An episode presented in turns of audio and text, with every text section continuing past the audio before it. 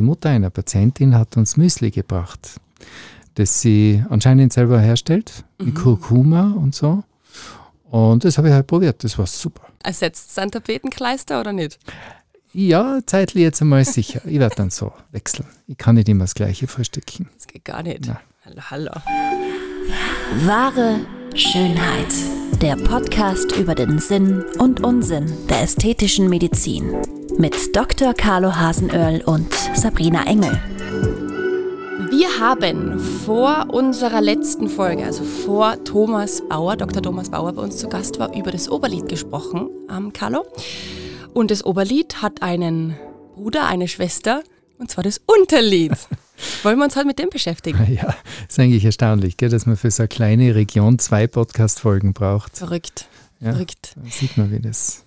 Das erste, was ich mir gedacht habe, was gibt es beim Unterlied für Probleme? Mir sind nur mal die Tränensäcke eingefallen. Ja, da gibt es noch viel, viel mehr. Ja.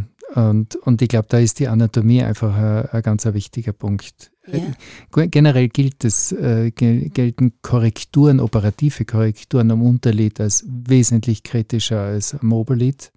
Und es gibt auch im Verhältnis wesentlich weniger Chirurgen, die das Unterlid überhaupt machen. Mhm. Ähm, das ist dann nachvollziehbar und ich bin, ich war vor einigen Jahren auf einem Kongress in so einem äh, Expertenpanel, über, wo es nur ums Unterlied gegangen ist. Wahnsinn. Und da war ich wieder mal ja, Querdenker Nummer eins. Ja, das heißt, alle anderen haben ihre Standardtechnik und ziemlich alle die gleiche Technik äh, vorgestellt. Und ich habe gesagt, ich mache das so nicht, weil ich das aus dem und dem Grund nicht für sinnvoll halte. Und äh, also da kann man, da kann man schon extrem viel drüber reden und, und erzählen. Aber worum es am Anfang geht, natürlich die Tränensäcke sind so in der Ästhetik das Kernthema. Mhm. Ähm, mit denen aber irgendwie ganz eng verbunden sind auch, das ist das sogenannte Ektropium, also das, das Trieferauge, wie man im, im Volksmund sagt. Ja? Mhm. Dass äh, der untere Lidrand äh, nicht mehr mit der, mit der Pupille abschließt, sondern so ein bisschen die, die, das Augenweiß unten zu sehen ist. Ja, wegsteht fast schon. Ähm, das ist bei wenigen ist das angeboren und dann auch total okay, aber bei den meisten ist es, a, ist es eine Folge der, in, äh, der, der, Lockerung des, des Gewebes. Und aber hat dann natürlich auch funktionelle Folgen. Also mhm. Also da muss man, muss man beides berücksichtigen. Und man kann das natürlich auch provozieren durch eine falsche Operation. Okay, inwiefern? Naja, wenn du zum Beispiel, äh, was ja gang und gäbe ist, wie gesagt, diese Standardtechnik ist, dass man äh, ganz knapp unter den Wimpern einen Hautschnitt macht und, äh, und dann äh, vom Unterlid Haut entfernt, mhm. um diese, diese Falten und, und eben diesen Haut, relativen Hautüberschuss zu, zu beseitigen. Wenn man da ein bisschen zu viel wegnimmt, dann hat das Lied dann immer die Kraft, das äh, ähm, praktisch den, den Lidrand an das Auge anzulegen und dann zieht es runter. Schwerkraft, okay. äh, das ganze, der ganze Wangenmus äh, Wangenfettgewebe und so weiter zieht ja da mehr oder weniger dran. Und, ähm, und dann kommt es eben unter Umständen auch durch ein äh, operationsbedingtes, zu einem äh, operationsbedingten Ektropium, wie das im Fachbegriff heißt. Das Triafag. Triefrage. Das ist fatal. Mhm. Das ist fatal. Das, das macht es auch so kritisch. Weil wenn ein Oberlid, äh, das ist, geht immer zu, geht's von oben runter geht es immer zu, aber ja. von unten rauf ist es schon ganz anders. Ist ja fürs Auge ziemlich gefährlich, oder? Weil das Unterlid hat ja die Funktion, das Auge zu schützen vor Umwelteinflüssen, vor Staub, vor Dreck. Und wenn das nicht mehr gescheit schließt oder zweit unten ist, dann haben ja, wir das Problem. Ober- und Unterlid gemeinsam. Ja. Äh, wenn man jetzt äh, sich beim, beim Blinzeln zuschaut, bewegt mhm. man in erster Linie das Oberlid. Das Unterlid bewegt sich ganz, ganz wenig. Ja. Das Unterlid bewegt sich eigentlich nur, wenn man richtig die Augen zukneift. Ja, also wenn man, wenn man das Auge sozusagen wirklich vor, vor einem Windstoß mit viel Staub schützen mhm. will, dann kneift man zu und da macht man, da macht das Unterlid mit. Oder wenn wieder was unscharf ist man ja. versucht zu lesen. Ja, stimmt. Sind dann auch de facto im Unterlied weniger Muskeln? Es ist ja dieser Ringmuskel, wie wir gelernt haben beim Oberlied, der ja da genauso greift. Also was, der, was das Unterlied in dem Sinne nicht hat, ist dieser, dieser Lidheber, mhm. von dem wir ja das letzte Mal geredet haben, mit genau. der Lidptose. Äh, das gibt es am Unterlid nicht. Aber den Ringmuskel, der ist natürlich am Unterlid genauso vorhanden. Da, da gibt es in zwei, in zwei Partien sozusagen, in einer lidnahen Partie, das ist also ein schmaler Streifen und, äh, und dann eben den großen Rest, die, die nennt man eben Pars palpebralis und Pars orbicularis oder orbitalis, äh, die äh, sind, die haben beide die gleiche Funktion, einfach das Lid zu schließen. Aber eben, wie gesagt, den Großteil, den Großteil des, der Bewegung übernimmt das Oberlid. Dennoch, das Unterlid muss an Ort und Stelle bleiben mhm. und ähm, darf nicht nach unten wegrutschen. Und neben dem Muskel äh, ist da in erster Linie als Hauptakteur äh, das sogenannte Lidband zuständig. Mhm. Also äh, das Lid klebt ja nicht am Knochen von der Augenhöhle, sondern im Augenwinkelbereich, sondern äh, der Augenwinkel wird durch ein Band äh, an, den, an den Knochen aufgespannt. Und wenn dieses Band lockert sich mhm. bei uns allen.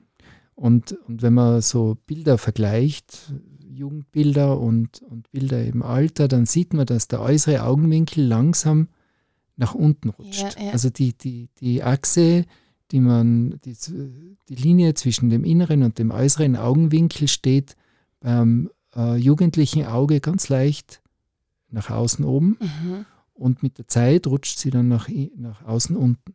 Schwerkraft sei Dank in dem Fall wieder. Ja, genau. Okay. Und deswegen ist äh, die Berücksichtigung dieses Lidbandes ein ganz ein wesentlicher Bestandteil der Unterlidkorrektur. Und wenn das Unterlid überkorrigiert ist, kann es in Folge natürlich auch das Oberlid mitziehen, weil es ja da über dieses Bändchen verbunden ist. Ja, ja, genau. Also fatal. Ja, also äh, und, und sehr in den, in den fast in den allermeisten Fällen ist es so, dass, dass der sogenannte Hautüberschuss am Unterlid durch äh, Straffung des Lidbandes korrigiert werden kann. Okay, also muss man gar nicht schneiden oder weiß Richtig. Gott was machen. Und das ist jetzt diese Technik, von der du sprichst. Genau, genau. Also ich konzentriere mich immer darauf, wo liegt das Problem, ist das Lidband straff? Und äh, wenn es nicht straff ist, dann, dann muss es gestrafft werden. Das ist ja funktionell wichtig mhm. fürs Auge. Und dann schaue ich mir an, ist, äh, wie schaut es mit dem Fettgewebe aus? Äh, warum ist da jetzt diese Rille, dieser typische Augenring? Und äh, dann wird es also Schritt für Schritt praktisch eruiert und dann auch so behandelt. Und das macht, also das macht die, die Unterlidkorrektur sehr komplex. Welche Schritte gibt es jetzt da, wenn du ein Unterlied korrigierst? Du sagst mit dem Bändchen, das zu fixieren oder halt genau. zu verbessern? Das, das Lidband wird ein bisschen gekürzt oder ein bisschen höher angesetzt, um den Augenwinkel wieder in Position zu bringen. Also man wird jetzt kein Chines dadurch, ja, es schon, bleibt schon alles im Rahmen. Äh, und, dann, und dann schaue ich mir das mit den Tränensäcken an, weil mhm. die Tränensäcke sind ja, äh, das, da handelt es sich ja um Fettgewebe, das aus der Augenhöhle herausdrückt. Das habe ich bei der letzten Folge, glaube ich, schon erzählt. Die, die, genau. Der Augapfel ist im Fett gelagert, um mhm. sich reibungsfrei sozusagen in alle Richtungen drehen zu können. Geschmiert ist er. Ja, genau. Und dieses Fettgewebe wird am Unterlid durch eine zarte Membran daran gehindert, nach vorne auszutreten. Und äh, über der Membran ist eben dann der Augenmuskel. Jetzt, wenn diese Membran sich lockert, einerseits einfach weil es ein sehr zartes Gewebe ist, andererseits weil das Lidband einfach nicht mehr die Spannung hat und dadurch die Membran auch mehr Spiel hat, mhm. dann drückt praktisch das Fettgewebe aus der Augenhöhle heraus und bildet den Tränensack. Okay. Und äh, der Trick ist dann einfach, dass man diesen relativen Fettgewebsüberschuss, also dieses, diese, diese Menge an Fett, die, die aus der Augenhöhle herausdrängt, reduziert. Und äh, dabei macht, gehe ich also in den allermeisten Fällen so vor, dass ich das von der Bindehautseite mache, also von der Lidinnenseite sozusagen gehe ich zu. Und dann ähm, mache ich auch einen kleinen Schlitz in diese, in diese zarte Bindehaut, äh, in diese zarte Membran, durch die Narbe zieht sich die wieder zusammen und strafft sich. Und von dort aus können wir dann auch direkt ins Fettgewebe und äh, entfernen den Überschuss, aber ich verlagere auch das Fettgewebe. Weil die Rille drunter, unterm Tränensack, da zieht sie ja dann praktisch die, die Haut so ein bisschen ein und das macht diesen Augenring. Das ist ja quasi dann das Negativ. Ja? Also da, da fehlt Volumen. Und dieses Volumen gleiche ich aus, indem ich dann den relativen Fettgewebsüberschuss dorthin verteile. Okay, macht Sinn. Mhm. Macht alles Sinn. Und äh, da habe ich nur in der Recherche auch diese, es war oft von diesen Panda-Bär-Augen die Rede.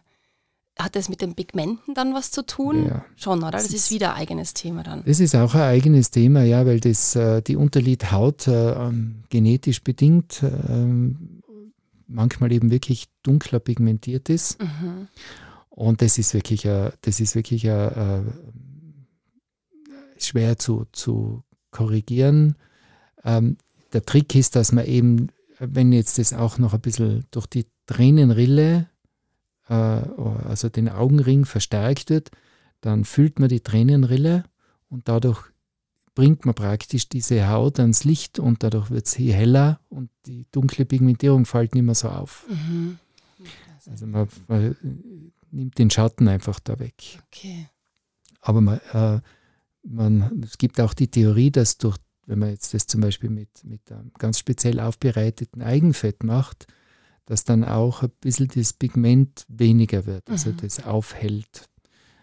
Es gibt auch einen Laser, äh, der diese Pigmentierung ein bisschen wegnimmt. Äh, da kenne ich also ganz wenige, die den Laser haben, weil der ziemlich komplex ist. Es gibt ja so viele Laser, da könnte man auch einen ganzen, ganzen Podcast drüber reden. und und äh, der hält es ein bisschen auf. Okay. Ja. Aber man sieht schon viele, viele Wege, viele äh, Optionen, äh, also nicht wirklich ein Patentrezept. Ich habe das noch bei einer Freundin damals in unserem Teenie-Alter mitbekommen, die hat das gehabt. Die hat sich halt immer Make-up drauf klatscht ohne Ende. Mhm. Das war halt auch, gell. Sind wir schwimmen gegangen, dann ist wieder runtergegangen, hat sie die Krise gekriegt. Also das ist halt schon, mhm. ja. Lass uns doch über die Plasma-Pen sprechen. Da gibt es nämlich auch wieder einen Mythos, der kursiert, und zwar, dass die Plasma-Pen als gleichwertige Alternative zur operativen Augenlidstraffung ähm, gilt. Ist, das, ist da was dran oder? Habe ich gleich wieder eine Geschichte. Ja, bitte. Eine Carlo-Geschichte. Gibt es was Besseres? ja, es ist witzig. Ja. Nein, also der, der Klassiker, dass äh, äh, alles schon mal da war. Ja. ja. Es, äh, diesen, äh, den Plasma Pen hat es äh, schon gegeben vor sicher zehn Jahren. Da hat eine amerikanische Firma dieses Gerät, äh, also sein Plasma Peeler vorgestellt. Das war mhm. genau das Gleiche. Da wird ja also extreme Hitze extrem kurz auf die Haut gebracht und sozusagen ein Vaporisierungs-, ein Verdampfungseffekt an der Hautoberfläche verursacht. Und ähm, das hat wirklich gar nicht schlecht funktioniert. Das Problem war dann nur, diese Firma war auf, äh, auf einem Aktiensystem äh, aufgebaut. Yeah. Und das war dann, da war, war das gerade so 9-11 oder irgend sowas war oder Lehman Brothers. Auf jeden Fall sind die Aktien ins Bodenlose gestürzt und plötzlich war die Firma pleite. Ja, das Produkt war gut, mhm. aber die, die, äh, die wirtschaftliche Seite war eine Katastrophe. Mhm. Und äh, das Problem war einfach, man hat zu, diesem, zu dieser Maschine dann auch äh, Verbrauchsteile gebraucht, die man also pro Patient gebraucht hat. Und die habe ich dann einfach nicht mehr gekriegt. Und dann habe ich das äh, mit Hundschanden noch zurückgeben können, weil ich es relativ kurz gehabt habe. Aber daher kenne ich diese Plasma Mhm. Und äh, der ist jetzt wieder aufgepoppt, ja, gibt es wieder. Und es ist, äh, wie gesagt, ich finde ihn jetzt nicht schlecht, er ist schonend. Aber das Thema ist einfach, bei all den thermischen Anwendungen an der Haut, je schonender sie sind, desto weniger bringen sie.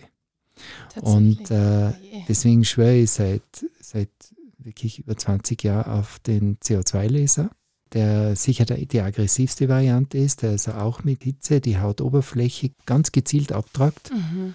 und diesen Shrinking-Effekt, diesen Straffungseffekt in der Haut am allermeisten äh, produziert und ich verwende den CO2-Laser auch, wenn ich das Gefühl habe, die feinen Fältchen rund ums Lid sollten noch optimiert werden. Äh, mein Beispiel ist, äh, wenn man Papier zerknüllt und man zieht es flach, also man spannt es, ja. dann ist es zwar flach, aber es sind immer noch diese Knitter drin. Ja, klar, ja. Und mit einer Straffung kann ich zwar äh, die Haut flach ziehen sozusagen, aber die Knitterung nicht Mhm. rauskriegen. Und das Vergleich. müsste man mit einem Bügeleisen machen oder eben in der, Ja, in der. Medizin mit einem Laser Thermisch. oder mit einem Plasma. Ja. Also äh, funktioniert das, das schon, äh, eine Lidkorrektur kann das nicht ersetzen. Okay, Ja, also, das, ist ein Mythos. definitiv nicht der Fall.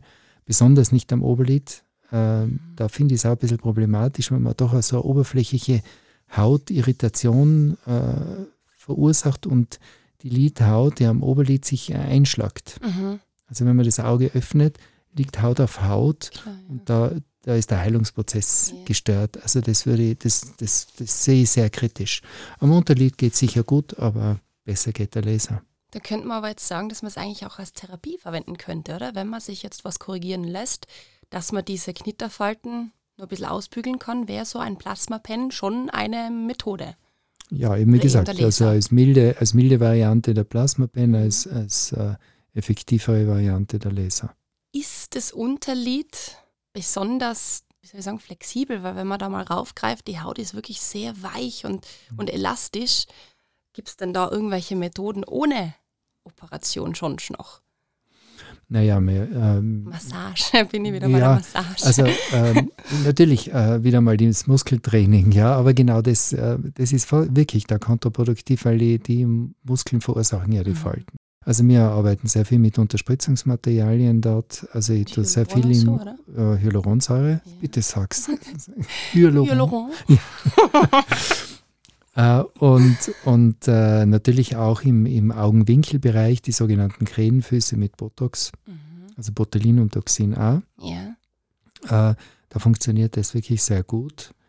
Ähm, natürlich dann auch in der Kosmetik. Äh, es ist extrem wichtig, dass man diese Haut wirklich pflegt, von Anfang an pflegt, weil Mhm. sie ist extrem exponiert, sie ist hauchzart, sie ist permanent in Bewegung. Also das ist eigentlich ein extrem belastetes Areal Absolut. und braucht eigentlich besonders viel Pflege. Und da ist es auch ganz wichtig, dass man immer berücksichtigt, dass diese Produkte augenfreundlich sind. Mhm. Weil über den äußeren Augenwinkel geht immer ein bisschen was ins Auge. Und, äh, und da kann man also mit, mit, äh, mit was Billigen oder sowas dann unter Umständen dann wirklich die Bindehaut reizen. Also Klar, da ja. muss man wirklich, wirklich auf die sichere Seite gehen. Also Pflege rund ums Auge äh, von Seiten der Kosmetik ist extrem wichtig und sollte, da sollte man wirklich nicht sparen. Da die richtige finden, vor allem Ja. beraten lassen, weil es gibt ja die Mischhaut, es gibt die normale Haut. Bei mir ist es zum Beispiel, dass ich da extrem trocken bin, ich brauche da ganz viel Feuchtigkeit. Also da schadet es wirklich nicht, sich immer Mhm. beraten zu lassen. Habe ich bei der Regina übrigens gemacht und Ja, das sehr war echt Goldes wert. Ähm, ich habe auch im Gespräch oft rausgefunden, dass die Leute unter Anführungszeichen Respekt vor Unterlid- oder Oberlidstraffungen haben aufgrund des Auges. Sehr vernünftig. Weil was ins Auge gehen kann, unter Anführungszeichen. Ja. Wie ist das Risiko da?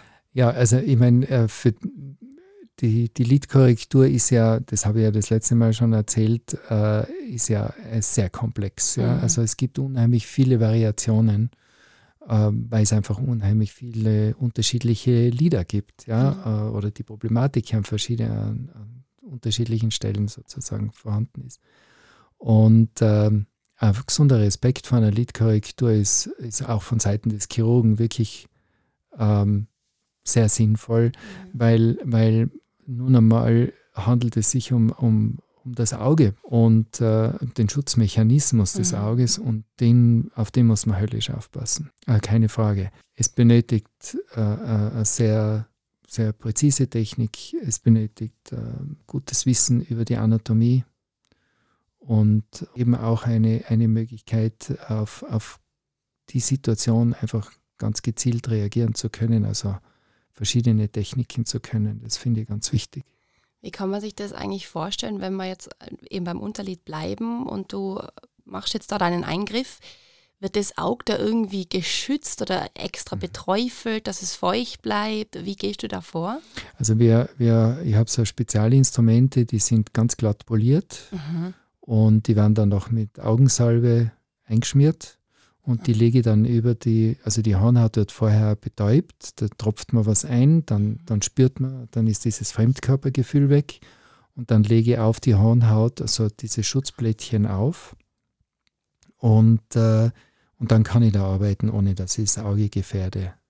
Und das ist, äh, das ist nur ein Punkt. Ich meine, ich bin dann auch in der Nähe der Augenmuskeln und auf die muss man auch sehr aufpassen. Ich bin in der Augenhöhle, da muss man sehr achten darauf, dass es dazu keine Blutungen kommt, weil da kann der Druck nicht aus, wenn der Bluterguss entsteht. Das ist ein ganz ein kritischer Punkt und da werden meine Patienten und Patientinnen immer darauf hingewiesen, sich sofort zu melden, wenn sie da äh, Druckgefühl Richtig, bekommen. ja, richtig. Ja. Ist es äh, die Kombination von Unterlid- und Oberlidstraffung sinnvoll? Absolut. Weil erstens einmal, äh, es gibt eine postoperative Phase wie bei jedem Eingriff. Das heißt, man hat eine gewisse Auszeit. Die ist jetzt nicht wahnsinnig lang, aber äh, man ist geschwollen. Das Lid, die Lidhaut ist sehr dünn, schwillt natürlich sofort an. Und äh, man, muss, muss, Lymphdrainagen machen, danach muss äh, ein bisschen, bisschen, leise treten, damit eben die Schwellung und die Heilung die Abschwellung und die Heilung möglichst rasch da hat ablaufen. Man schon ordentliche Schwellung dann, oder? Also es ist schon ganz individuell. Okay. Also das ist nicht bei jedem gleich. Das ist extrem, ganz unterschiedlich. Äh, und da macht es natürlich Sinn, wenn man beides auf einmal macht, weil dann hat man es erledigt. Wie war das jetzt bei dir? Weil du hast uns ja in der Folge vom Oberlied verraten, dass du ja selber das Oberlied straffen hast lassen. Hast du beim Unterlied dann auch was gemacht oder war das in dem Fall nur das Oberlied? Das ist schon einige Jährchen her und damals war es am Unterlied noch nicht notwendig. Inzwischen, glaube ich, würde man es oben und unten machen lassen. Ja. Aber wie, was sagst du jetzt selber zu deinem Oberlied und Unterlied? Also ich meine, ich jetzt als Laie, ich fände es jetzt nicht störend und nicht, weil ich jetzt dir irgendwie deinen Popo kriegen will, sondern von dem naja, sieht man eigentlich nichts mehr, oder? Ich habe äh, äh, eigentlich das Glück, dass ich da nicht so zu Tränensäcken und, ja, und äh, so neige. Ich mein, äh, ich habe jetzt meine Augen nicht wirklich äh, geschont mit Mountainbiken, mit, mit Cabrio-Fahren, mit, mit äh, Sonne und so weiter. Also ich bin ja wirklich jetzt nicht sehr, sehr schonend umgegangen mit meinen Liedern, aber hat, die haben es mir verziehen bis Absolut. dato. Und am ähm, Oberlied, das habe ich ja auch erzählt, ich habe ja schon als, als Kind Schlupflieder Eben. gehabt und das bleibt mir auch, der Druck ist weg. Also diese Last von dem Hautüberschuss am Oberlied ist weg und das passt mir. Und ähm, der Schlaf ist ja ein wichtiger Faktor, was das Auge anbelangt, oder? Wenn jemand übernachtig ist oder zu wenig schlaft, sieht man ja oft dann die dunklen Ränder entlang der Nase und runter auch. Und generell das Auge schaut natürlich entspannter und erholter aus, wenn man die Schlafdosis bekommt, die einem zusteht. Ist es bei dir, wie viel schlafst du die Nacht? Ja, ich, ich brauche so fünf Stunden ungefähr. Fünf Stunden? Ja. Boah, das kannte ich nicht. Ähm, Fünf ja, es wird Stunden? jetzt eh schon mehr. Jetzt bin ich schon bei sechs, sechseinhalb. Aber, aber ähm, na, es ist, es ist, ich finde, natürlich der Wachzustand ist, das spielt die Rolle. Jetzt, äh, ganz ehrlich, wenn man in der Früh aufsteht, hat man die ärgsten Tränensäcke. Ja, da ist alles so starr, oder? Also ja, weil man hat dann praktisch äh, ein paar Stunden das Lid nicht bewegt mhm. und dadurch sammelt sich die Lymphe, man liegt äh, flach ja, meistens. Das heißt, äh, es staut sich auch da nach oben oder, oder gleichmäßig. Mhm. Äh, und es braucht dann das Auge eine gewisse Zeit durch, durch, die, durch das Zwinkern, die Muskelpumpe zu bewegen und äh, durchs Aufrechtstehen, dass also die Lymphe nach unten abfließt und dann normalisiert sich das.